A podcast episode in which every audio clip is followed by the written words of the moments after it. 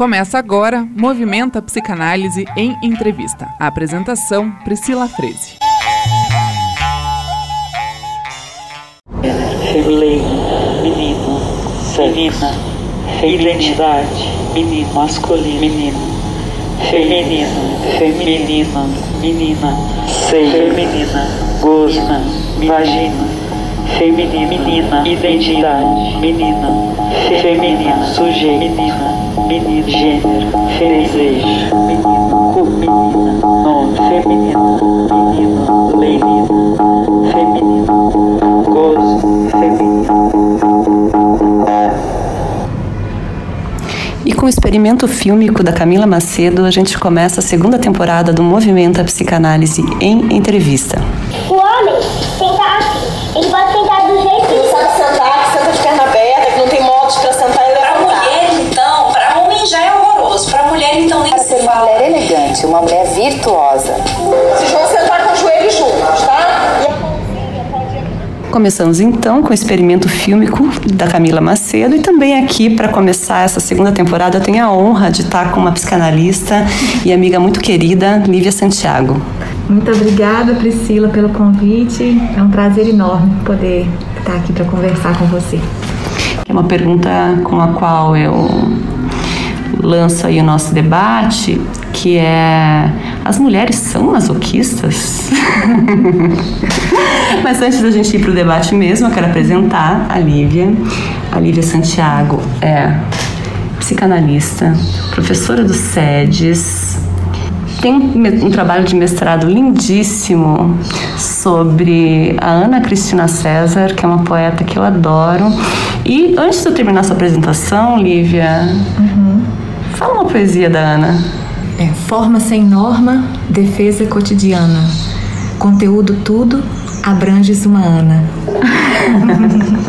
que lindeza para começar. Atualmente, a Lívia é também doutoranda em História e Teoria Literária na Unicamp. O mestrado dela foi feito no Instituto de Psicologia da USP, que foi quando eu tive o prazer de, de conhecer a, a Lívia, quando ela estava no começo dessa pesquisa sobre a Ana Cristina, que é um trabalho de uma sensibilidade imensa. Bom, devidamente apresentada, agora te lanço a pergunta novamente. O que, que, que você tem para dizer, Lívia, sobre esse tema aí do, do masoquismo e como é que você chegou até ele? Conta um pouquinho pra gente. É, então, Priscila, é, levei muito tempo né, para chegar nesse ponto e desconfiar de, do quanto né, nós na psicanálise partimos de um pressuposto de que as mulheres são masoquistas, né? Porque isso está presente na obra freudiana do início ao fim. Mesmo no último texto de 1937, ele ainda reitera essas ideias, né? E essas fantasias em torno do que é o papel feminino, né? Associado a uma, a uma lógica da passividade, né? Mas o problema disso tudo é que a gente acredita, né? É que a gente foi levado a acreditar, né, que é necessário um sofrimento e um sacrifício, né, é, para a gente manter as nossas relações, né?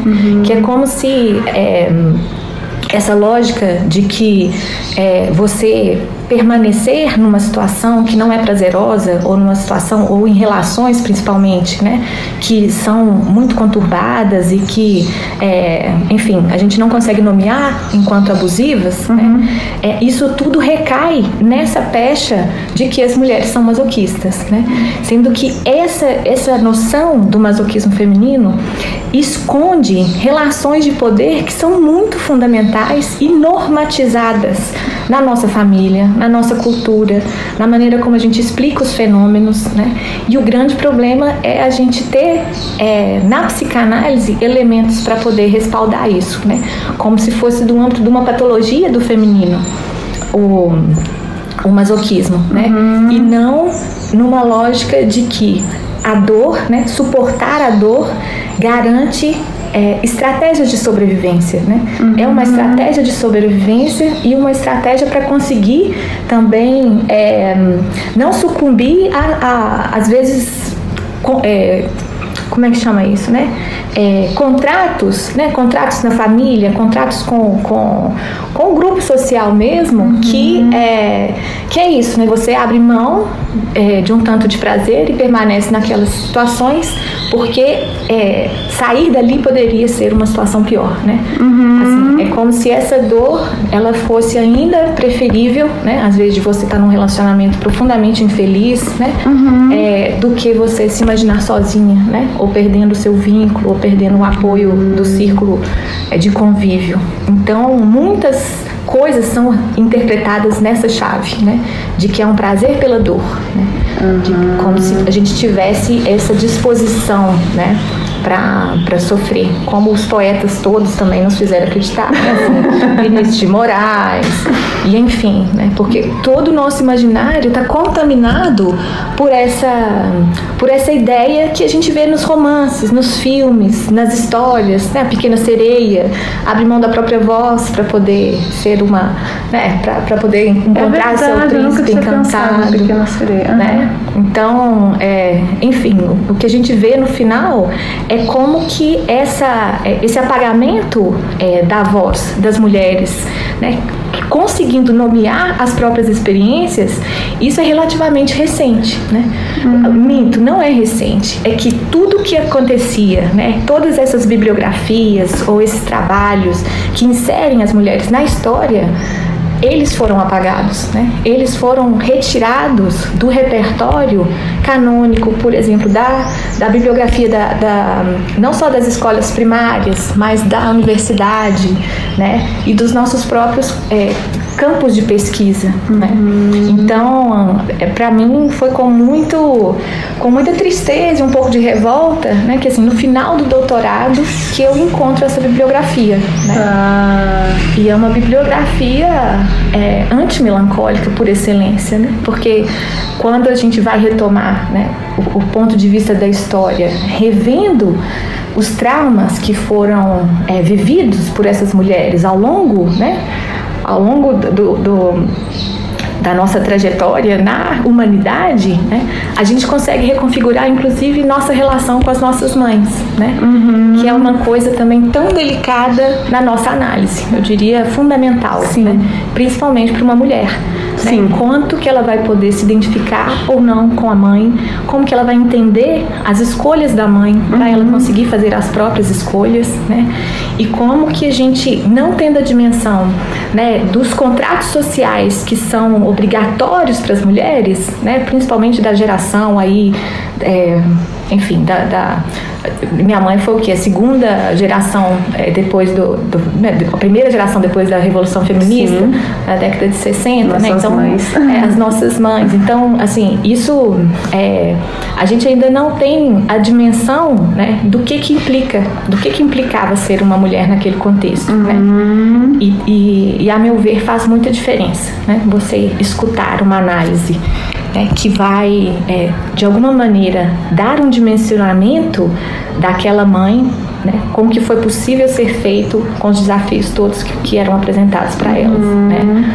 Porque a gente sabe que na psicanálise a gente sempre culpa a mãe. Sim, você sabe que eu tenho uma coluna que eu escrevi uma vez, que foi a coisa mais, que mais circulou, que chama-se É Tudo Culpa da Mãe, onde eu tento relativizar justamente essa ideia, né, de, uhum. da mãe como causa de, uhum. de, de todos os problemas. E você falou uma coisa que eu achei muito bonita ali, você falou que é uma biografia antimelancólica. Uhum. Conta um pouquinho dessa qual é essa biografia antimelancólica, assim, até para quem está ouvindo, às vezes poder ir atrás e ter acesso. Uma bibliografia, né? Que, eu falei biografia? É. Mas... Que lapso, uma biografia. Que é. seja também uma biografia mas é, melancólica. Mas é um, é um lapso preciso, né? Porque é, é um pouco isso. Assim, a, a minha, o meu trajeto de pesquisa sempre girou em torno do, do, do conceito de melancolia, né? Inclusive com a, com a Ana Cristina César, que você mencionou, era sempre essa lógica, né? Da, da relação da sublimação com a melancolia. E no doutorado eu estava querendo partir para outra, como sair dessa melancolia, onde que, né, assim, quais são os outros futuros e, e vidas possíveis, né? Então eu cheguei nessa bibliografia que é que muitas vezes fica impedida, né, a gente tinha o, o acesso impedido porque fica é, enquadrado em termos como estudos de gênero, né? Ou só é, estudos pós-coloniais, ou estudos de mulheres, ou estudos feministas, né? Como se isso fosse uma coisa apartada do que a gente considera do universal, né? Então, Olha, essa perspectiva que você está apresentando é interessante. Sim. Porque o que a gente vê, né, é que a perspectiva universal, que é essa, né, que sustenta as nossas práticas, inclusive, né, capitalistas, é, liberais e, é, e, patriarcais, principalmente, né, porque a gente ainda tem né, uma família é, que se organiza em torno de uma lógica patriarcal, por mais que as mulheres possam ser né, chefes de família é, dentro de um contexto maior, é, tem uma, uma diferença ainda muito importante no, no papel que é esperado de um ou de outro, né? É, mas então essa, é, quando a gente revê, né, ou relê os fatos é, conseguindo questionar a maneira como a gente explicava eles, como se fosse a única forma de interpretação, isso é profundamente libertador. Né? Uhum. E quando a gente recupera essa, essa trajetória né, de mulheres que releram Freud, que retomaram as primeiras psicanalistas, dessas mulheres que é, investigaram profundamente a própria experiência e as fantasias envolvidas nessa, nessa relação é, com o lugar esperado do que é né, do que é esperado para uma mulher, uhum. né, a gente começa a perceber que é, imediatamente o questionamento de um, de um, de um estabelecido, né, do que é normativo, ele já traz outras possibilidades de vida, né? Uhum, o questionamento do Sim. que é normativo já carrega em si outras possibilidades de vida. Exato. Né? Então, e isso é extremamente libertador, não é à toa que se chamou o movimento de libertação das mulheres. Essa uhum. investigação que ganha fôlego na década de 60, principalmente, né? E que dizem que estaríamos na terceira onda, mas um pouco a gente fala isso desconsiderando as, as ondas. É, enfim, né, assim, de, anteriores no sentido de, de que houve sempre um trabalho das mulheres negras muito importante para que é, esse movimento todo acontecesse. Né? Uhum. Então, é, enfim, o que a gente percebe é que essas, essa, essa nova leitura, inclusive do sofrimento, que antes poderia cair no sofrimento feminino, né? inclusive porque a gente chama isso de sofrimento feminino. Né? Sim. Sendo que na psicanálise a gente teria essa ideia de que né, o feminino e o masculino não seriam correspondentes à mulher e ao homem, né? Mas efetivamente nós somos parte do nosso grupo é, social, né? Então, é, o que a gente teria como um ideal de, de é, um ideal de, de, enfim, de destacamento de coisas que não tem necessariamente a ver com sexo são é, o sexo biológico, né? Está completamente contaminado com essa ideia, né? É, ainda do que que é seria é, correspondente ou esperado de um corpo ou de outro, né? Assim, quais são as funções uhum. e e o mais dramático disso tudo é que a gente é, não teve muitos exemplos né, que fogem dessa regra, né, que fogem dessa de certas não é caricaturas, né? Mas são os papéis esperados. Uhum. E as mulheres que, é, que de alguma maneira conseguiram fazer isso não foi sem esforço, né? Sim. Foi, foi com muito uhum. esforço e com, com um preço muito alto, né?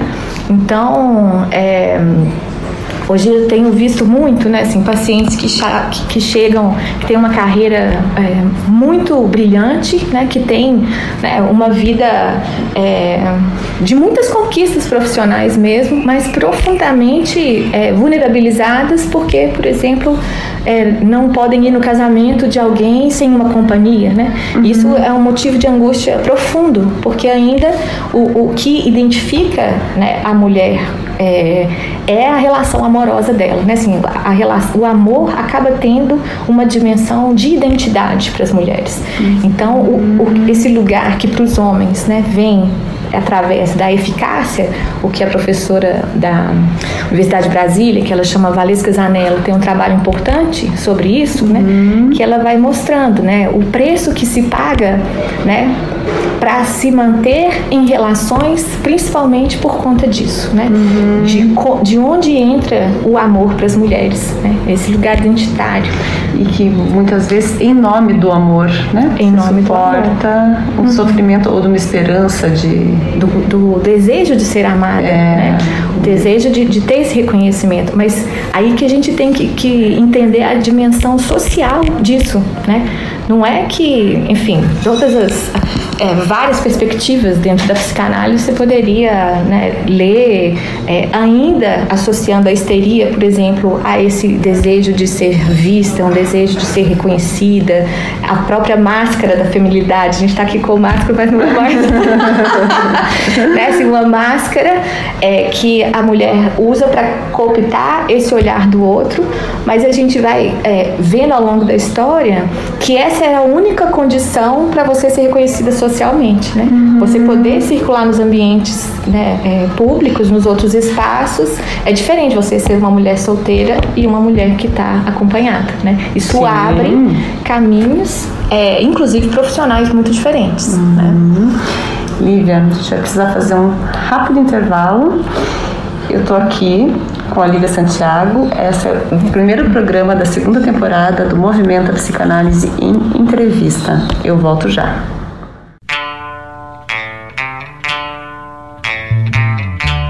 Você está ouvindo Movimento a Psicanálise em Entrevista. Apresentação: Priscila Freze.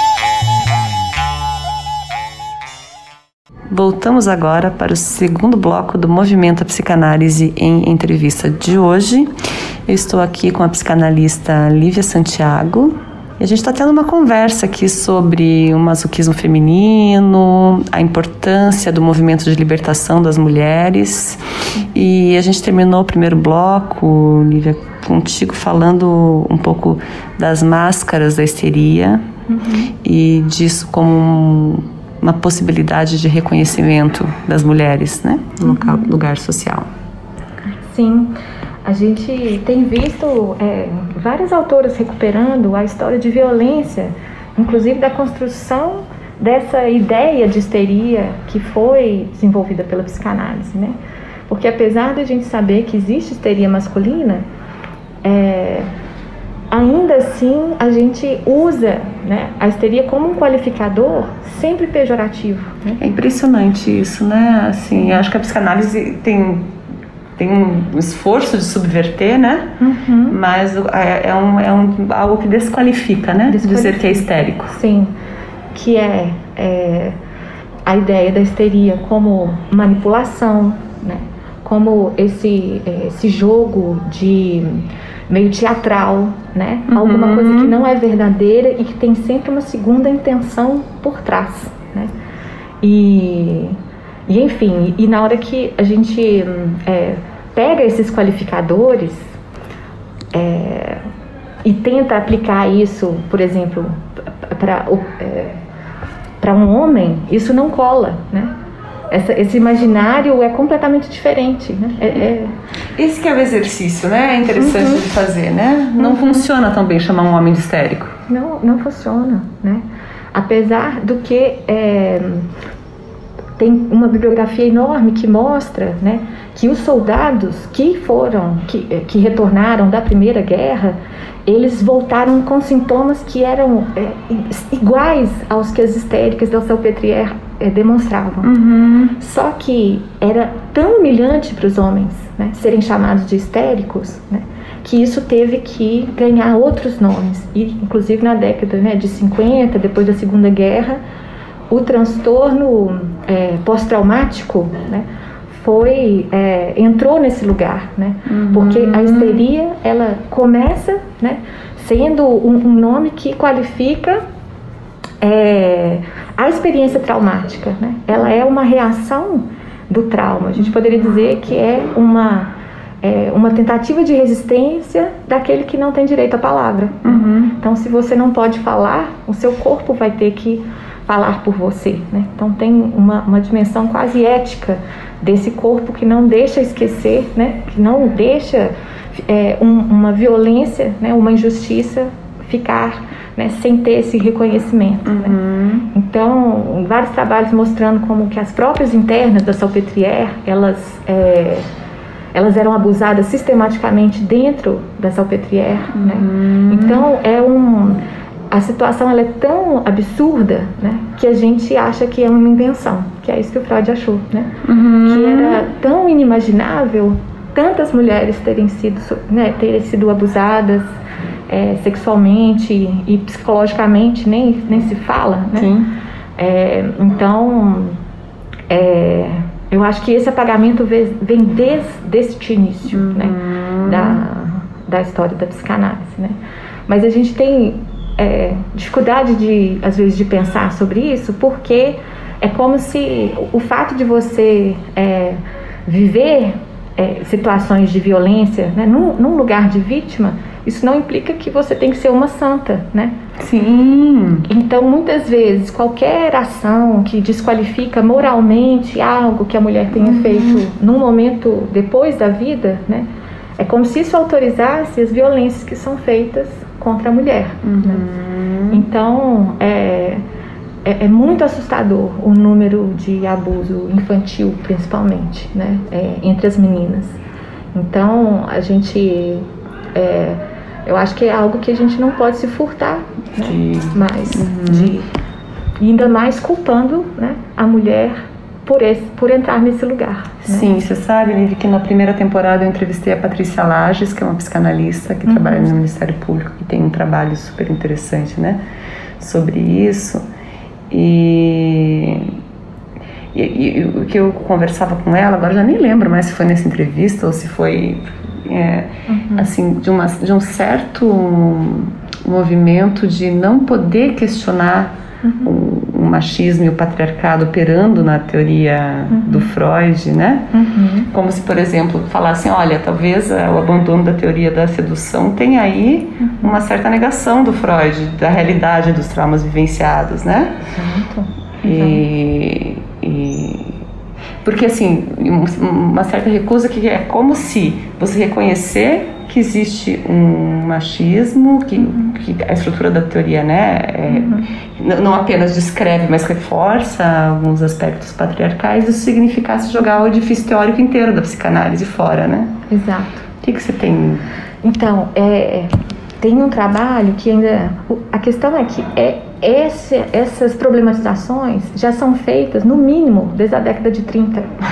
mas não é algo que a gente lê. Aham. Né? É, não lê a respeito.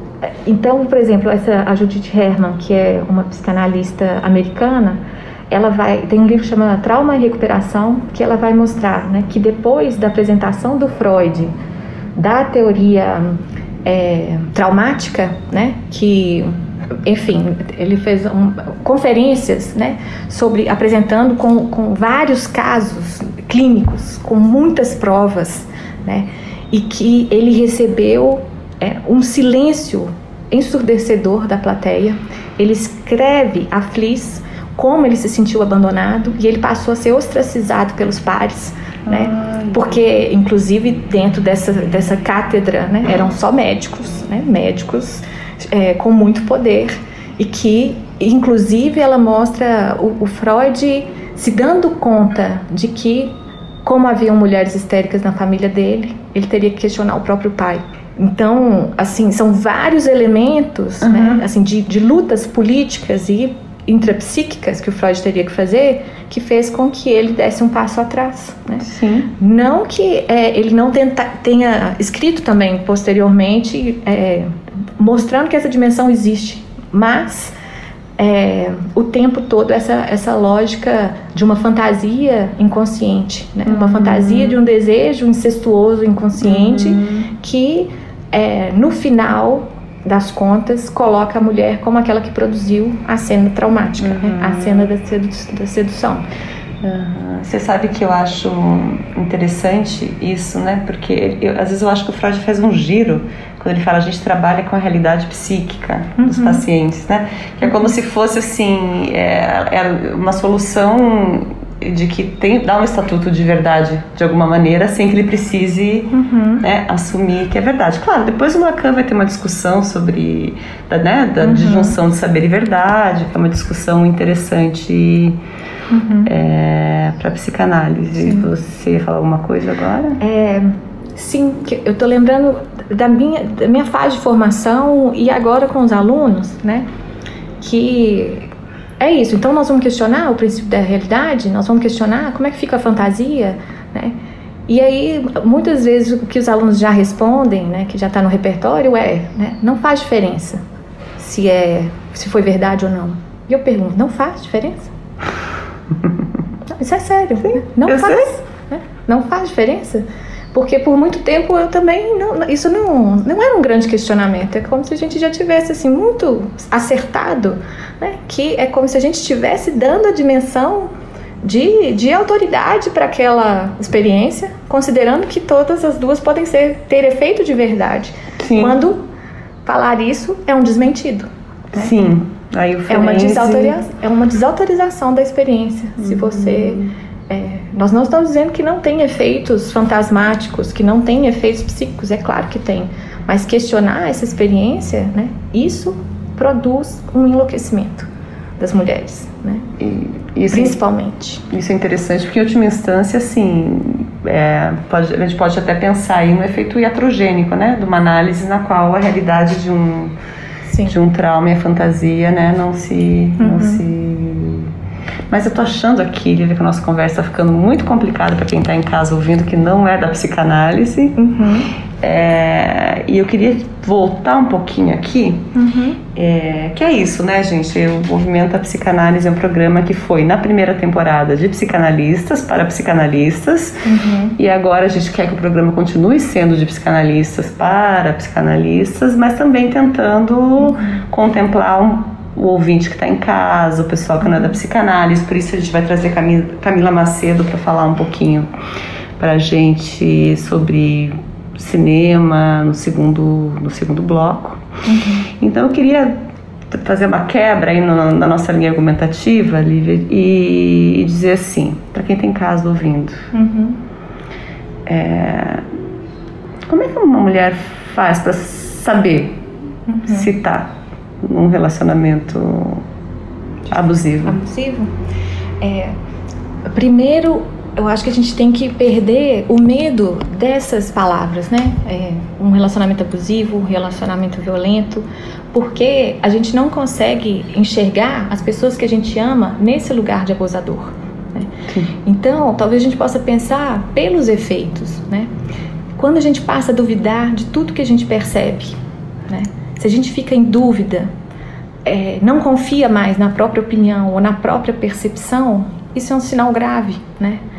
É, primeiro, uma autoestima diminuída. Né? Se você sente que a maneira como você era antes não é a maneira como você está, né? Em relação a essa, né? dentro dessa relação, é, isso é muito importante, né? E- é, a autoestima ela é um, um termômetro, né? porque tanto te coloca vulnerável para entrar nessas relações, né? Quanto cria um circuito é, um circuito muito difícil de, de você sair, né? Um circuito de violência é difícil para os dois saírem, né? Do, daquele que vai ter um papel mais ativo no abuso e quem vai abrir mão de muitas coisas para garantir a presença daquela pessoa que acaba se tornando a fonte primária do amor, né? E do reconhecimento e de, né? Porque é sempre uma a gente tem que falar do abuso, ele ele diz respeito a relações que são próximas, né? Porque quando é um estranho que, que, que faz alguns comentários, né? Se alguém na rua grita pra você, né? Nossa, né? Você tá gorda, né? Que, que mulher desajeitada, né? Você não olha por onde anda. É muito mais fácil você ter um distanciamento para entender essas mensagens do que alguém que, que te diminui o tempo todo, te critica, né? Por que que você fez desse jeito? Do outro jeito era melhor, né? Eu só quero o seu bem e o tempo todo eu fico é, diminuindo as coisas que você faz, né? E, é, e como há um desejo, né, assim, de recuperar os melhores momentos da relação, né? porque sempre tem um apaixonamento, uma, uma lua de mel no início, que isso fica é, marcado como o que é o relacionamento. Sendo que muitas vezes isso foram cenas que nunca se repetem mais, né? Uhum. No, na relação, mas que essa a, a, promessa de que aquela união sem conflitos intensos, ela pode, pode, pode voltar, né? Faz com que a gente tenha essa esperança de que vai mudar, né? Uhum. Então isso é muito fundamental, né? Essa se você né, sempre se vê é, no lugar de quem, quem é culpada de todas as situações, né, isso é muito grave. Né? Uhum. Se você está afastada dos seus vínculos, do seu núcleo, né? Se o, a, é, a, outra pessoa demanda, isso podem ser mulheres também, né? Se a outra pessoa demanda é, a, a, sua atenção única, exclusiva, né, para ele, como uma prova de amor, uhum. é claro que isso é muito sedutor, porque a gente ocupa um lugar de muita importância nesse uhum. momento. Só que é, o outro também vai se, se, se colocando num lugar de única referência da sua própria história, né? Então, depois de, de, de, relações longas que nunca seriam consideradas abusivas, porque o homem também era muito gentil com a família, né? Muito, é, enfim, tem vários outros cuidados, né? Que então a gente recebe mulheres que chegam que não sabem mais o que querem, o que gostam, que música curtem, né? É um impedimento quase da possibilidade de pensar sobre si numa Sim. chave que não é da autoculpabilização, da autodiminuição, né? Assim, de não perceber tudo que abriu mão para poder permanecer numa relação, né? Então, é, isso é, é, muito doído de você perceber, envolve vários lutos, né? Você vê que a pessoa talvez, né, que você construiu uma vida, ela não vai poder te oferecer isso. Né? Uhum. Então, você se dá conta de gestos que às vezes podem ser muito sutis, mas nada, não são sutis, é porque eles podem passar despercebido, né? Uhum. Quando fala, não, não faz isso não que ele vai, né? Se você fica controlando o ambiente para não perturbá-lo, né? Uhum. Se você fica defendendo muito, né, o parceiro ou a parceira para os amigos, é, justificando as reações, né, que, que podem te expor, te humilhar, é, né? Fazer com que você se sinta mal e ridícula, né? Uhum. Se você tem medo de que o outro possa te uhum. fazer sentir ridícula o tempo todo, isso é um sinal de alerta, né? Então, o mais importante é saber sobre o tema, né? Se informar, uhum. ir atrás, tem tantas coisas importantes, né? Assim, de depoimentos de outras mulheres, né? Porque eu acho que tem uhum. isso também, é como se a nossa experiência fosse muito única, né? Uhum. Sendo que faz parte, nós fazemos parte de um grupo, né? Que, que compartilha de experiências muito próximas. E isso é motivo de força, né? Pra gente conseguir criar outras formas de relação saudáveis também. Sim, sim, né? E para poder construir a capacidade de acreditar em si. Sim. Né? Uhum. Lígia, tá acabando nosso tempo. é, acho que você apresentou aí de uma maneira muito, muito clara os indícios mesmo, né? Uhum. E das mulheres que estão em relações abusivas. Uhum. É, no consultório a gente escuta isso, uhum. né? É, e você apresenta de uma maneira ele que eu achei interessante, que não assim muito respeitosa uhum. com as mulheres. Uhum. E eu queria dizer para você que é, foi uma escuta antimelancólica. Te ouvir aqui foi um prazer enorme. Uhum. Muitíssimo obrigada. Muito agradeço. É, espero aí ver essas, essas suas inquietações, essas articulações uhum. é, resultando em textos. Tem, onde é que a gente te lê, Lívia? É, tá no prelo. Tá no prelo? Não, tem, tem um. Dá spoiler, dá Tem spoiler. um artigo que, que eu escrevi junto com a Aline Martins, que tá no livro Freud e o Patriarcado. É, enfim, que é fácil de. que foi organizado pela é, Alessandra Fortunati e Léa Silveira. Então tem um artigo lá sobre esse assunto especificamente, né? E tem alguns artigos aí, né? Na, então tá, pessoal. Então fica aí a recomendação de Freud de patriarcado. É só googar a Lívia Santiago que vocês é. encontram os escritos dela por aí. Então é isso, Lívia. Muito obrigada. Eu, muito agradeço. eu encerro agora esse bloco e volto daqui a pouquinho no terceiro bloco, onde nós estaremos com a Camila Macedo falando do filme Experimento Fílmico e continuando um pouco essa conversa que começamos agora com a Lívia. Até já.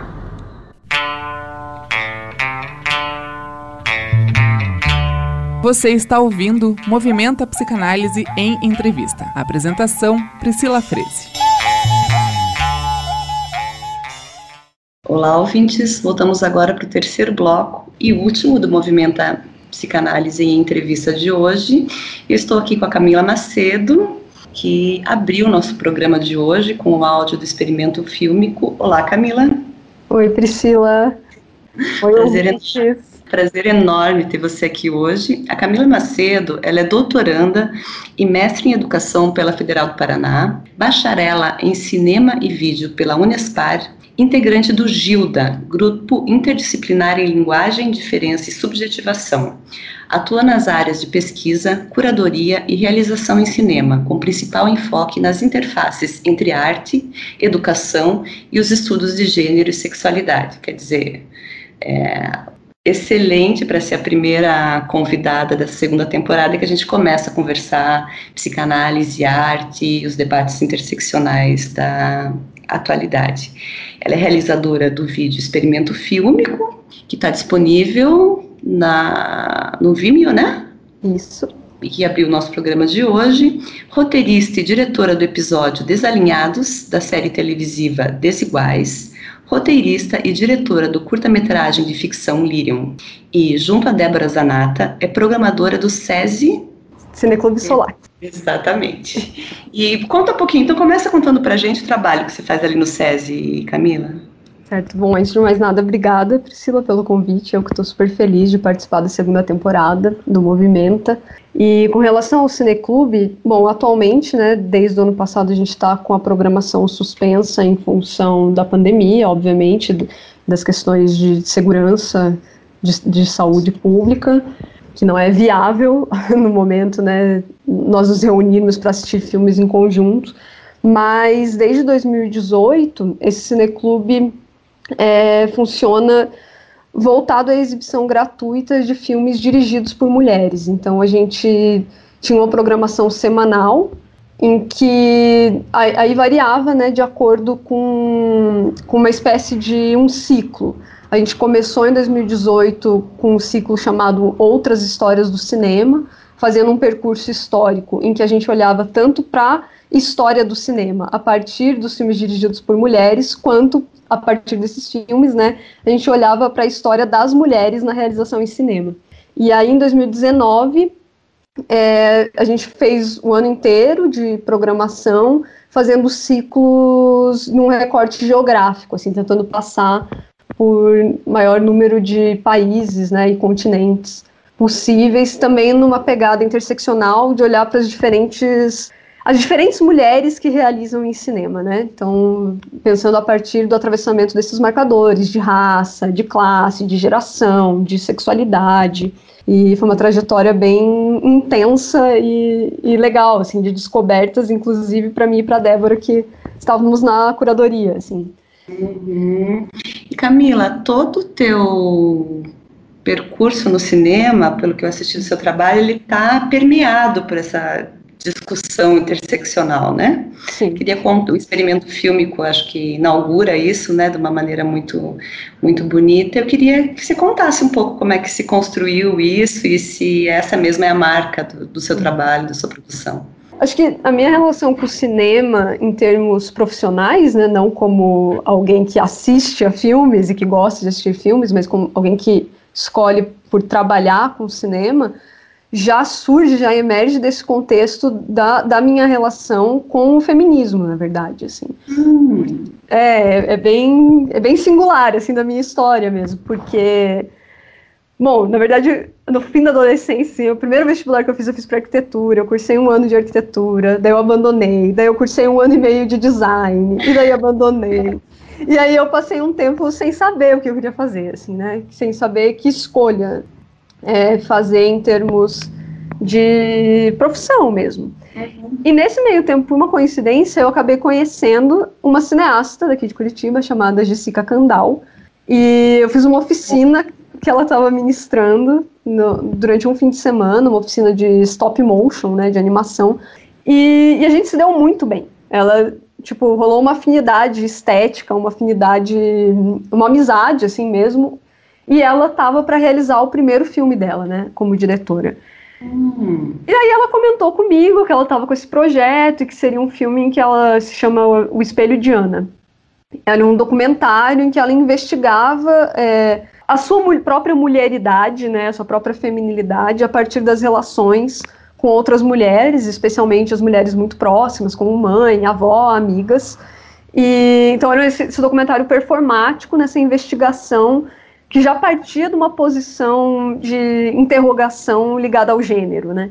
Uhum. E aí eu super curti e tal, mas foi isso. E isso, isso, é super interessante, Camila, tem muita relação com o que eu conversava com a Lívia no primeiro bloco, que é uma espécie de tradição no campo da psicanálise, de subestimar a importância do laço uhum. entre mulheres, né? Então, a sua entrada pelo cinema se dá aí. É bonito que você fala que é uma relação de, de um laço, né?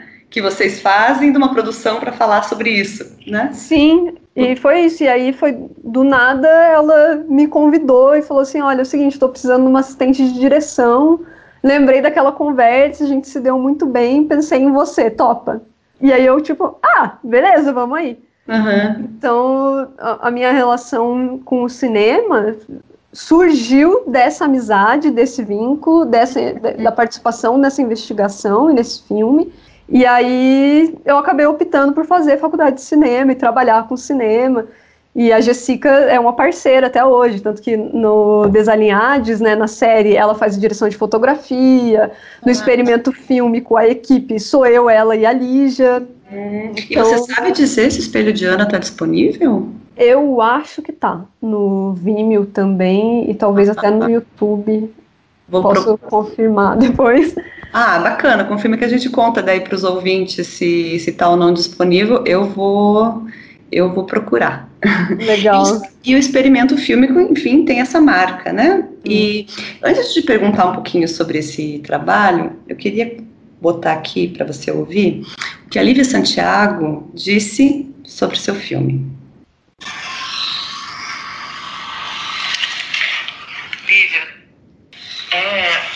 Realmente uma experiência assistir, né? E essa produção do deslocamento da expectativa do que um corpo feminino, um corpo masculino, né? o que se espera da gestualidade de um corpo feminino. Né? É, e, e é muito bonita essa sobreposição de vozes que a gente vê desde a infância, como que está encarnado na gente mesmo essas limitações que estão desde o início já marcados no corpo. Então, se o nosso corpo está dessa forma condicionado, imagina o nosso psiquismo. Né? Se a gente é, tem dificuldade de recompor um imaginário dos gestos, imagina retrilhar né, caminhos para outras escolhas na vida. Né? Então, realmente é, uma, é um desafio. Porque não é que a gente, no momento em que a gente sabe que poderia ser de outra forma, que a gente consegue fazer diferente. Uhum. Né?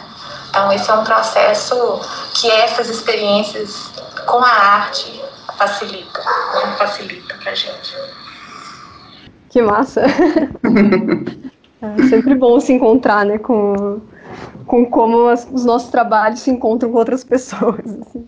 Conta pra gente um pouquinho do experimento fílmico e, e, queria saber também se tem alguma relação com, com o Lyrium, que eu achei muito delicado, muito, me tocou profundamente. Ah, legal.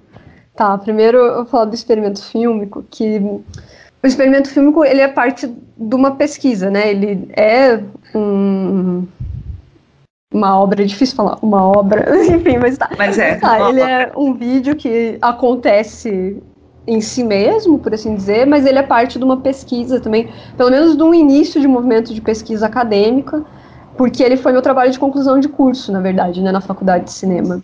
E, e aí eu optei por, por essa modalidade que tinha lá na faculdade, né, de, de como realizar essa pesquisa, que eu poderia fazer um memorial artístico reflexivo que tem uma cara um pouco de monografia mesmo, mas também é uma obra artística. Então, e foi muito a minha entrada, assim, nos estudos, pelo menos nesse campo mais teórico, assim, né, dos estudos de gênero, para além do, do ativismo, para além da reflexão que vem da vida, do engajamento político e tal, foi o meu início de estudo e de pesquisa, que depois desembocou no mestrado e agora no doutorado.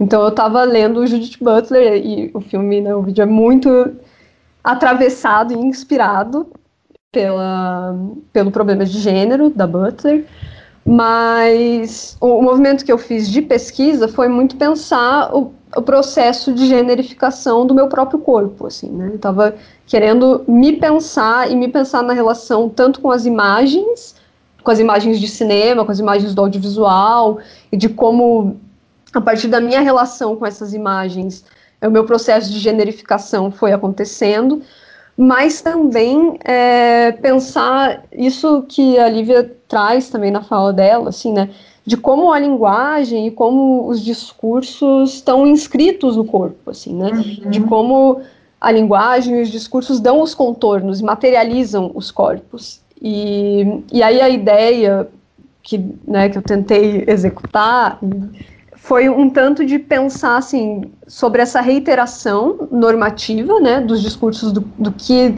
de como deve ser um corpo feminino, de quais são os gestos, de como quais são as práticas da feminilidade e de como a partir das repetições é que também vão emergindo os ruídos e a diferença e aquilo que vai escapando é, e produzindo o novo, assim, de certa maneira, né? Então, uhum. nessa dinâmica de de captura e resistência, digamos assim. E, e tentando jogar um, um pouco com, com a binariedade, assim, né? Do que se espera do masculino, do feminino. E como, como essas fronteiras podem ser perturbadas também, assim. Uhum. E, e, bom, daí a relação com o Lyrion, assim, o Lyrion é posterior em termos de realização, né? O experimento fílmico foi realizado em 2014. Então, o Lyrion é um curta-metragem de ficção.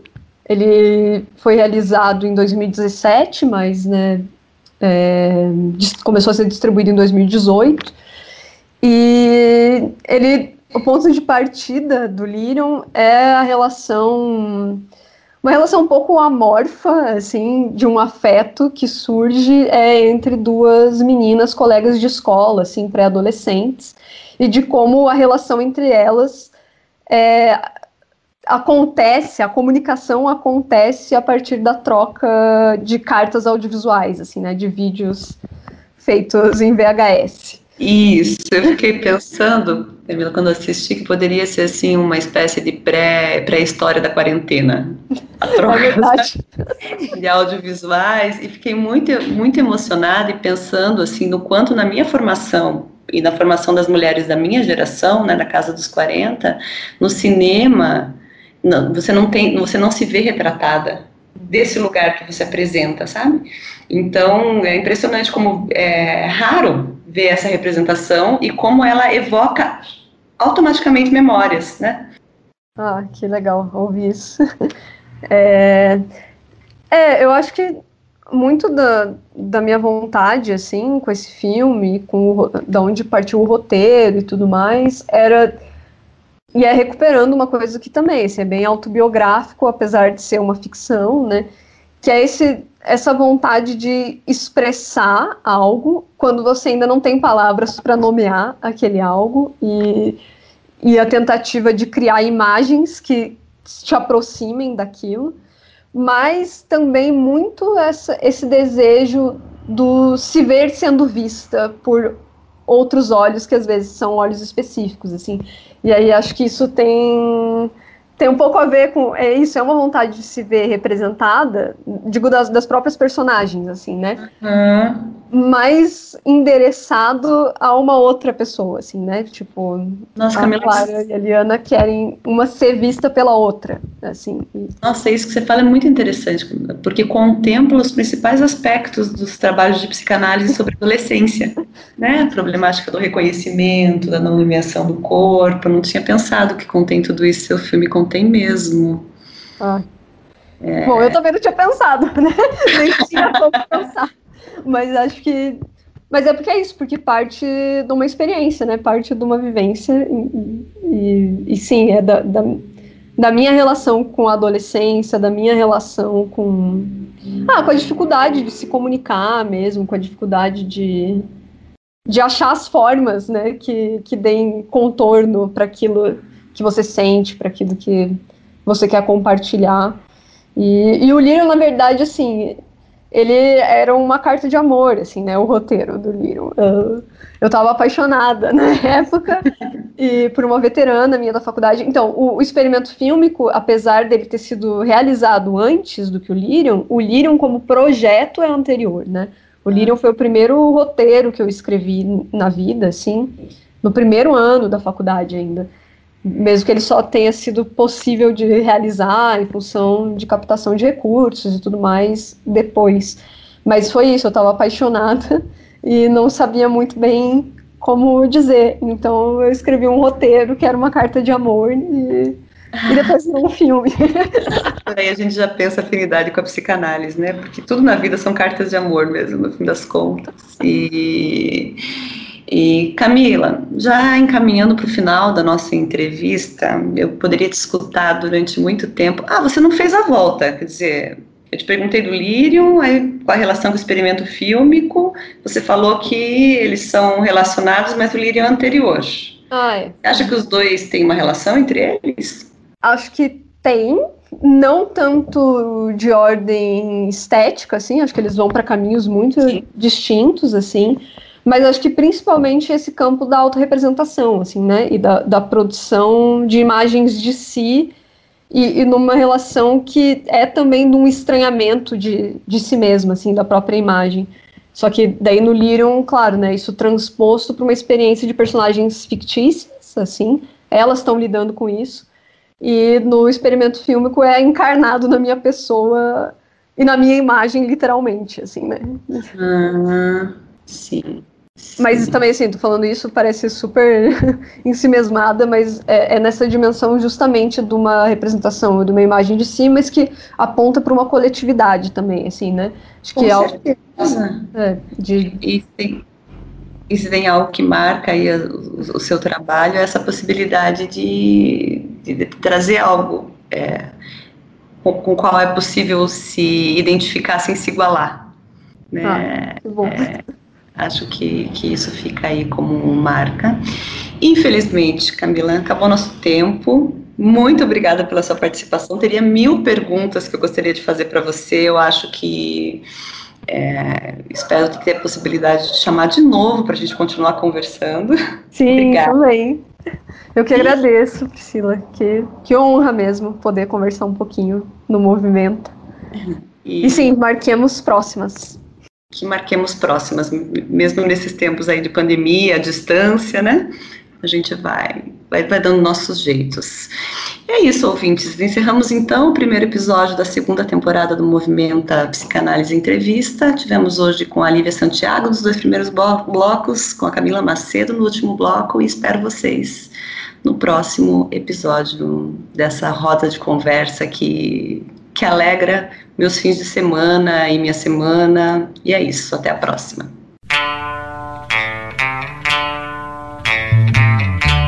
Este foi Movimenta Psicanálise em Entrevista. A apresentação: Priscila Freze.